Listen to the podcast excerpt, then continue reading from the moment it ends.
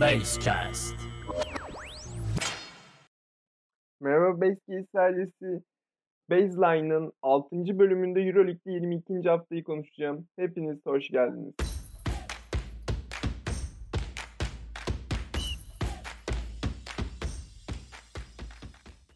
Evet çok değişik bir 22. hafta yaşadığımızı düşünüyorum ben.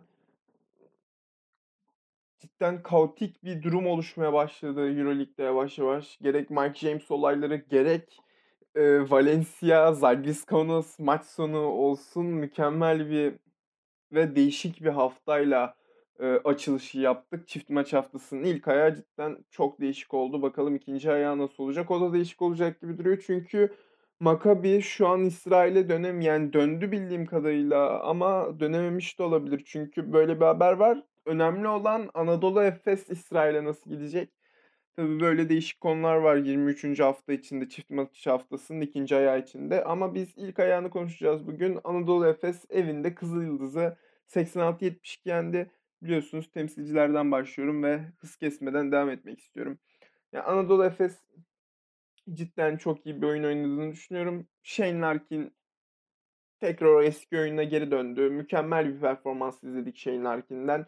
Vasilya Mitsic 13 sayı, 4 rebound, 3 asist yapmasına rağmen kendi oyunundan hiç memnun değildi. Çünkü 5 top kaybı yaptı. Moerman bence işin özellikle savunma kısmında son yıllarda her ne kadar hücum kısmında çıksa da özellikle işin savunma kısmında çok ilerideydi. Çok iyi olduğunu düşünüyorum ve Efes genel anlamda rahat bir galibiyet aldı diyebilirim. Kızıl cephesine geçtiğimizde ise yani Kızıl Yıldız'da pek bir hareketlilik görebildiğimizi düşünmüyorum. Kötü de bir oyun izlediğimizi düşünüyorum Kızıl Yıldız'dan genel anlamda. O yüzden çok konuşulacak bir şey olduğunu düşünmüyorum Kızıl hakkında. Ee, bu maç hakkında yorumlarım bu kadar. Zaten ne yazık ki bu ben bu maçın tamamını izleyemedim. Tamamına göz gezdiremedim.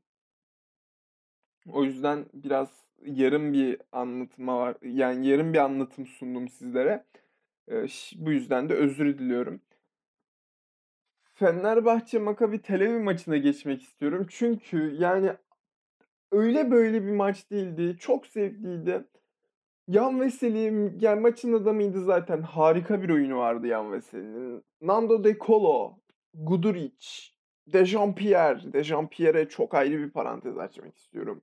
Keza Melih Mahmutoğlu'na çok ayrı bir parantez açmak istiyorum. Çünkü cidden çok ekstra oyunlar oynayan oyunculardı. Özellikle Guduric yani ilk yarıda hiç yoktu ama ikinci yarıda öyle bir geldi ki Maccabi Bench ile bir sorun yaşadılar. Hatırlarsanız o üçlükten sonra Maccabi Bench'ine çok uzun süre baktı, laf attı falan böyle şeyler yaşandı. Scottie Wilbeck'in bilerek, isteyerek topu Guduric'in üstüne atmasına rağmen top oyunda değilken topu Guduric'in üstüne atmasına rağmen hakemler buna bir teknik faul çıkartmadılar ki hakemler cidden aşırı kötüydü maç boyunca. Yani ben şöyle yorumlamak istiyorum artık bu duruma. artık Euroleague hakemleri kendilerine yapılan bir saygısızlığı saygısızlığa bile teknik faul veremeyecek konuma geldiler. Bence böyle. yani umarım en kısa sürede bu kafadan çıkarlar. Umarım diyorum. Kylo Quinn demek istiyorum devamında. Kylo Quinn yani cidden bir şeyler öğrenmek istediğini, Avrupa'da kalıcı olmak istediğini bence biraz gösterdi. Ha, nasıl gösterdi? Bir buçuk dakika oynamış diyorsunuz ama öyle değil. Her zaman yani maç boyunca zaten İsmail Şenol da bunu belirtti. Her zaman bir Veseli'ye bir şeyler sordu, oyunculara bir şeyler sordu. Takımın motivasyonunu yükseltmek istedi biraz takıma yani tabiri caizse maskotluk da yaptı. Kylo Quinn'in bu davranışları bence Avrupa'da kalıcı olmak istediğini gösteriyor ya da yani artık tekrar NBA yapabileceğini düşünmüyorum Kylo Quinn'in ama belki de tekrar NBA'ye gidebilirim diyeceğim demek istiyor. Yani kendini tekrar kanıtlamak istiyor bir yerlere, bir şeylere. Anladığım kadarıyla böyle. Zaten Kylo Quinn hakkında şöyle bir şey söylemek istiyorum. Ben Kylo Quinn'i çok uzun zamandır Fenerbahçe'ye yakıştırıyorum. Yani Emm, hatta beni yakından tanıyan basketbol severler, yani, mutlaka arkadaşlarım falan dinliyor bu podcast'i ve onlar zaten Kyle O'Quinn hakkında konuşmaya başladığımı duyunca, eee, biraz, ımm, farklı hissediyorlardır. Çünkü ben senelerdir şöyle demişimdir, yani, senelerdir dediğimde 2-3 senedir falan Kyle O'Quinn'i Fenerbahçe'ye çok yakıştırıyorum. İşte, kesinlikle gelmeli falan tarzı şeyler söylemişimdir. Mesela futbolda da şeydir, yani, son 4-5 senedir, eee, Olivier Giroud'u çok yakıştırıyorum derim ama tabii ki gelmeyeceğini bile bile yakıştırıyorum biraz. Öyle oluyor ama sonuç olarak böyle bir şey söylemiştim ve Kyle O'Quinn'i şu anda takımda görmek, oynuyor olarak görmek, forma süresi aldığını görmek beni çok mutlu etti. O ayrı bir mutluluk oldu benim için diyebilirim. Eee, Maccabi cephesine geldiğimde Maccabi zaten eee, maça girememenin sorununu yaşadı. Nasıl giremedi? Yani yüzdesiz at atı atışlarla, eee, önce maça giremedi. Yüzdeyi tutturamadı bir türlü. Diyebilirim. Bunun dışında, yani, Maccabi genel olarak maçı bırakmadı. Zaten Maccabi'nin bir maçı bırakması çok zor. Çünkü öyle bir üçlük desteği alıyor ki oyuncularından. Yani, o üçlük desteğiyle iyi kötü bir yerlere gelmemesi mümkün değil Maccabi'nin. O yüzden, emm, yenilseler bile farklar genelde küçük oluyor. Tek haneli oluyor. Çift haneli olsa bile küçük çift hanelerde kalıyor. Yani, çok büyük farklar yediğini göremiyoruz Maccabi'nin. E, tabii bu bir avantaj mı dezavantaj mı tartışılır ama Maccabi'de böyle bir durum var diyebiliriz. Evet, emm, açılış mücadelesinden sonra Kimki Bayern Münih maçı başlamıştı ki ben bu maçı izlemek için çok fırsat buldum. Öncelikle Kimki eee, cidden üzüldüğüm bir maçtı. Çünkü son ana kadar bir şeyler yapmaya çalıştılar. Son ana kadar direndiler, ilerlediler ama, ııı, ne yazık ki olmuyor. Yani, daha önceki bölümlerde de demiştim. Eee, Maccabi, yani, eee, Maccabi diyorum, çok özür dilerim. Kimki, eee, acilen savunma, yani, savunma desteği almalı bir oyuncudan demiştim. Emm, o desteği bulamıyor. Özellikle Alexey Şvet'in yüzdesiz, yani, çok yüzdesiz atışları ve 5 top kaybı da işin içine girince, her ne kadar 32 sayı, 11 asist yapmış olsa da, bu performansını gölgede bırakıyor. Çünkü 10'da 4 2 sayılık, 11'de 3 3 sayılık atışı var. Yani, ki maç boyunca hiçbir oyuncusu neredeyse çok yüzdeli atışlarda bulunamadı Kimki'nin. Hep bir Kimki ama Maccabi deme isteği var. Tam Maccabi diyordum. Sonda Kimki diye düzelttim. Emm, sizlerden özür diliyorum böyle bir aksaklık olduğu için. Emm, geri dönersek maça, yani, Yannis Tillman'ın da ben, eee, üçlük olarak çok, yani, ben benim izlediğim kısımlarda hiç üçlüye veremedi kendini. 2 üçlüğü var. 2 üçlüyü de ben yokken atmış anladığım kadarıyla. Ben izlemiyorken atmış. Bayern Münih cephesine geçersek zaten Nick Weiler-Bepp, emm, kariyer maçını oynadı. Yani, 25 sayı, 8 rebound, 5 asist. Eee, bütün istatistiklerinin üstüne çıktı. Emm, Zipser fena değildi. Jalen Reynolds her zamanki gibi mükemmel. James Gist emm, iyi bir performans sergilediğini düşünüyorum James Gist'in. Genel olarak Bayern iyiydi. Zaten Bayern'i bugün de övmeyeceğim. Övmeyeyim en azından diyorum ve, hemen bir diğer mücadele olan, eee, Milan Olympiakos mücadelesine geçmek istiyorum. Milano kazanmayı bilmiş 2 eski dost Gigi Datome ve, eee, Kostas Sloukas karşı karşıya gelmişti. Tabii biraz bizim de içimiz Fenerbahçe taraftarı olarak demeyeceğim. Çünkü Türk izleyicisi olarak bizim de içimiz biraz, eee, hüzün doldu bu maçta diyebilirim. Ben bu maçı izlemek için çok zaman bulamadım, ne yalan söyleyeyim. O yüzden, bu maç hakkında genel bir yorum yapmak istemiyorum çünkü, ne nasıl bir yorum yaparsam yapayım biraz eksik kalacak. Çünkü elimde net bir, olgu yok. Yani, sadece maçın toplasan toplasın 2 dakikasını izlemişimdir. O yüzden ben, Barcelona Zenit mücadelesine geçmek istiyorum. Barcelona, yani, zorla kazandığı bir maç oldu. Nasıl zorla kazandı? Yani, bir ara, bir ara değil, 3. çeyrek bittiğinde fark, aradaki fark 19 sayıydı. 19 sayı Zenit gerideydi. Ve yani 81-85 yapabilecek kadar oynadı Zenit. Tabii bazı şeyler yetmiyor. Kazanmak için yetmiyor ama Zenit çok iyi bir mücadele gösterdi diyebiliriz. Eee, tabii Nick Calates ilk akla gelen oyuncu çünkü 12 asisti var. Euroleague'de 12 asist görmek tabii bizi biraz duygulandırıyor. Brandon Davis döndüğünden beri iyi oynuyor zaten. Kyle Kuric her zamanki performansını gösterdi. Bench'ten gelip çok iyi bir oyun sergiledi diyebiliriz. Zenit cephesine geldiğimizde Zenit, ah, yani Zenit, ah diyorum. Bu sene izlemeyi en sevdiğim takımlardan bir tanesi Zenit benim. Bir de artıdan söylemek istediğim beni en çok şaşırtan takım Zenit. Çünkü ben Zenit'in asla buralara gelebileceğini düşünmüyordum. Xavi Pascual, basketbolu Zenit'i çok ayrı yerlere getirdi ve Zenit Barcelona karşısında tam bir takım gibi oynadı. Yani, skor da yani skor dağıldı Zenit'te. Çok hem de çok iyi, çok dengeli dağıldı Zenit'te skor. Yani Austin Hollins de keşke maçın içine girebilseydi ve yani bu maçı kazanabilseydi Zenit. Tek eksikleri Austin Hollins'ti diyebiliriz. Yani ah diyorum Zenit için. Başka bir şey diyemiyorum. Yani ah yani. Bu maçı kazanabilirdi Zenit ama bildiğim kadarıyla ilk maçı kazanmıştı ve onu da 4 sayı farklı kazanmış şu an bu iki takımın arasındaki, eee, ikili averaj eşit durumda. Genel averaja bakılacak. Bakalım o yani bu iki takım arasında, emm, bir sıra savaşı çıkar mı bilemiyorum. Yani onu bize biraz gelecek gösterecek. Emm, sonrasında çarşamba gününe geçtiğimizde Alba Berlin CSKA maçı. Yani çok değişik bir maçtı cidden.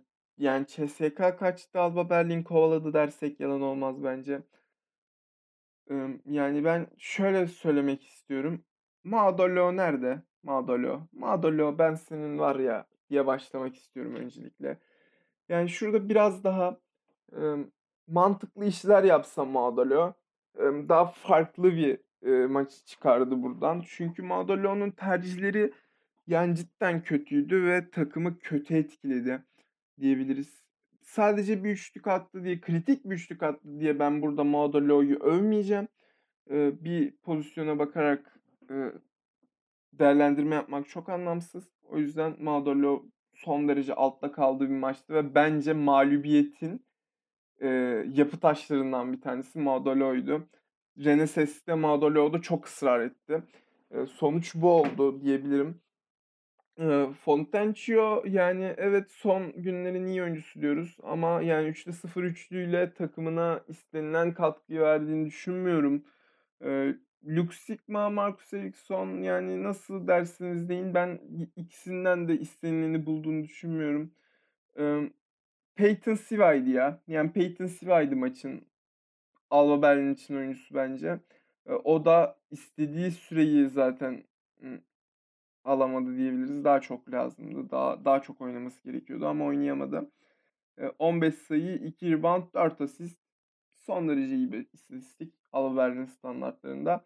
CSKA'da ise, eee, CSKA'yı uzun uzun konuşmak lazım aslında bu bölümde. Çünkü CSKA'da bir kriz var deniliyor. Geçen hafta Fenerbahçe'ye yenildiler ve Fenerbahçe karşısında Mike James cidden çok kötü oynamıştı. Hatta ben babamla maçı izlerken şöyle demiştik. Yani Mike James neden bunları yapıyor? Neden maçın içine giremedi?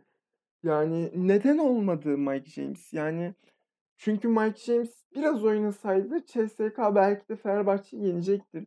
Ama yapmadı bunların hiçbirini ve biz babamla işte oturup şöyle demiştik yani neden olmadı? Neden yapmadı bunları? Benim anladığım kadarıyla durum yani cidden ben durumun işte dedesi öldü, dedesinin cenazesine gitmekle alakalı olduğunu düşünmüyorum durumun. Çünkü, emm, Itudis senelerce Obradovic'in yardımcılığını yaptı ve Obradovic bu konuda oyuncularına çok saygılı bir koçtur.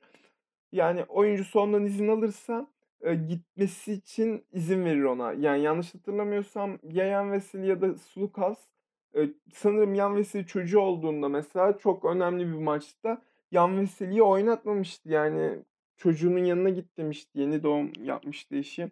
Eee, Sulucas'ın babası öldüğünde Yunanistan'a gitmesine izin verdi. Yani, emm, böyle bir koçun yardımcısı olan bir insanın ben, "Hayır, dedenin cenazesine gidemezsin." dediğini düşünmüyorum. Yani sorunun daha farklı olduğunu düşünüyorum. Ya Itudis'le bir kavga var ya da, bir oyuncu grubuyla kavga var diye düşünüyorum. Mike James'le aralarında bir sürtüşme olmuş diye düşünüyorum bir oyuncu grubunun. Artık CSKA içinde bir oyuncu grubu Mike James'e gıcık oluyorsa kavga etmiş olabilirler diye düşünüyorum. Eee, tabii bu bölüm yayınlanana kadar CSKA cephesinden veya Mike James cephesinden resmî bir açıklama gelirse bilmiyorum, yani, ne olduğunu. Onu da sonraki bölümde konuşuruz büyük ihtimalle. Emm, ama CSKA'ya baktığımızda ben, yani, ya Itudis'le ağır bir kavganın olduğunu ya da bir oyuncu grubuyla ağır bir kavganın olduğunu düşünüyorum. Yoksa ikili bir tartışma olsa bir oyuncuyla, yani, kafadan atıyorum, işte, Shengelia ile Mike James arasında bir sorun olsa ben bu sorunun çok büyüyeceğini düşünmüyorum. Zaten arabuluculuk yapılır bu 2 oyuncuya ve, eee, bu sorun tatlıya bağlanır ama ben ikili bir sorun olduğunu düşünmüyorum. Mike James mutlaka bir, sorun var, yani, arada ve Mike James'in dedesiyle dedesinin ölümüyle ilgili olduğunu da düşünmüyorum bu durumun.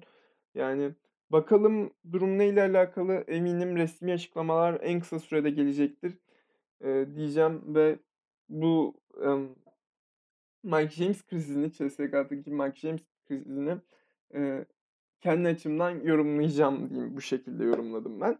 Emm, CSKA cephesine geldiğimizde ise Shengelia, ımm, ve, eee, Milutinov, "Mike James yoksa biz varız." dedi adeta ve, eee, bu 2 uzunu CSKA'nın çok güzel bir performans sergiledi. Eee, özellikle maç başında Şengel yani, Milutinov 2 asist, Shengelia 4 sayı ve yani, ikisi de smaç olarak geldi sayılarının. Eee, cidden o emm, şeyi verdi, mesajı verdi. Eee, tabii CSKA'nın, emm, guard rotasyonu biraz, ııı, sekteye uğradı diyeyim, ağır bir yumruk yedi diyeyim. Eee, böyle yorumluyorum ben. Emm, yani, bakalım bu guard sorununu nasıl çözecekler? Yani, Darren Hilliard arada topu, yani, sazı eline verecekler gibi duruyordu Darren Hilliard'ın ara ara sıra diyeyim en azından. Eee, tabii Will Clyburn döndüğünde, eee, her şey daha farklı olacaktır. Çünkü Clyburn yani, her oyun oynayabilen bir oyuncu. Eee, uzun ol desen uzun oluyor, kısa ol desen kısa oluyor, oyun kur desen oyun kuru kuruyor, smaç bas, şov yap desen şov yapıyor. Çok değişik bir adam, yani. Clyburn aşırı yetenekli bir adam ve ben biraz olsun bu sorunu sazı eline alarak falan çözebileceğini düşünüyorum Clyburn'un. Eee, o yüzden CSKA için, emm, hâlâ umutlar çok yüksek. Yani, büyük ihtimalle hâlâ Final Four yapacak bir takım CSKA. Çünkü CSKA oraların takımı, yani, eee, diyebiliriz. Eee, bu maç hakkında da yorumlarım bu kadar olacak. Asvel Baskonya maçı. Asvel Baskonya maçını da ben izlemedim. Çünkü, emm, Alba Berlin CSKA maçı vardı. Onun tamamını izledim. Sonra Asvel yani, o maç bittiğinde zaten Real Madrid Panathinaikos maçının 2. yarısı oynanıyordu. Ben de Real Madrid Panathinaikos maçını izledim normal olarak. Asvel Baskonya maçını izlemedim. Tabii bu 2 takım alınmasın, bu söylediklerime. Yani, ama, yani, ben Asvel'deki oyuncuları zaten tanımıyorum adam gibi ve baktım Baskonya da fark atıyordu Asvel'e o zamanlar ama Asvel maçı kazanmasını bilmiş, geri dönmüş. Keşke bu maçı izleseymişim de de demedim değil şu anda, yani. O yüzden, yani, aynı, eee, Olimpia Milano Olympiakos maçında dediğim gibi bu maçta da, eee, yorum yapmam, yani, toplasan toplasan 1-2 dakika izlemişimdir. Eee, o yüzden bir yorum yapmam saçma olur, kötü olur. Real Madrid Panathinaikos maçına geçtiğimizde Panathinaikos, yani, maçı bir bıraktı, bir tutundu gibi oldu. Sonuç olarak maça tutundu ama, 8 sayı, yani, bir bir ara 6 sayı indirdi sanırım farkı ama, yani, ondan aşağıya indiremedi farkı. Real Madrid'de, çok değişik bir hava vardı. Yani, Sergio Llull maçın çok büyük bir yani, maçın sonunda buldu 7 sayısını neredeyse diyebiliriz. Yani tabii Sergio de sakatlıktan döndü. Ona da bir şey dememek lazım. J.C. Carroll çok kritik bir üçlük attı. Sonra da sakatlandı zaten. Çıkmak zorunda kaldı. Çok kritik bir üçlüktü ama. Yani Panathinaikos'a mükemmel bir kroşe vurdu diyebiliriz J.C. Carroll. Sonra da sakatlandı. Çok talihsiz bir sakatlık oldu. Umarım büyük bir şey yoktur. Yani küçük bir burkulmadır diye düşünüyorum. Umarım düşündüğüm gibidir diyeceğim. Onun dışında Gabriel Dek yani çok iyi bir performans vardı. Yani Gabriel Dek'ten cidden iyi bir performans izlediğimizi düşünüyorum. Ee, Usman Garuba yani geleceği var. Geleceği olan bir genç olduğunu düşünüyorum Garuba'nın. Zaten Walter Tavares yani formu düşüşte Walter Tavares'in diyebiliriz. Gabriel Dek ise 20 sayı, 9 rebound, 3 asiste harika bir oyunla maçı kazandırdı takımına diyebilirim. Panathinaikos cephesinde bir türlü yani Nemanja Nedovic bir türlü üçlük istikrarını yakalayamadı maçta. Benim anladığım kadarıyla böyle olmuş çünkü ilk yarıyı ben çok izleyemedim. İkinci yarıda zaten benim izlediğimde büyük bir bölümünü bench'te oturarak geçirdi. Sonra oyuna girdi. Yine kötü işler yaptı diyemem, iyi işler yaptı. Ama yetmedi yaptığı işlerde diyebilirim. Yani onun dışında Kostas Mitolu çok basit turnikeler kaçırdı.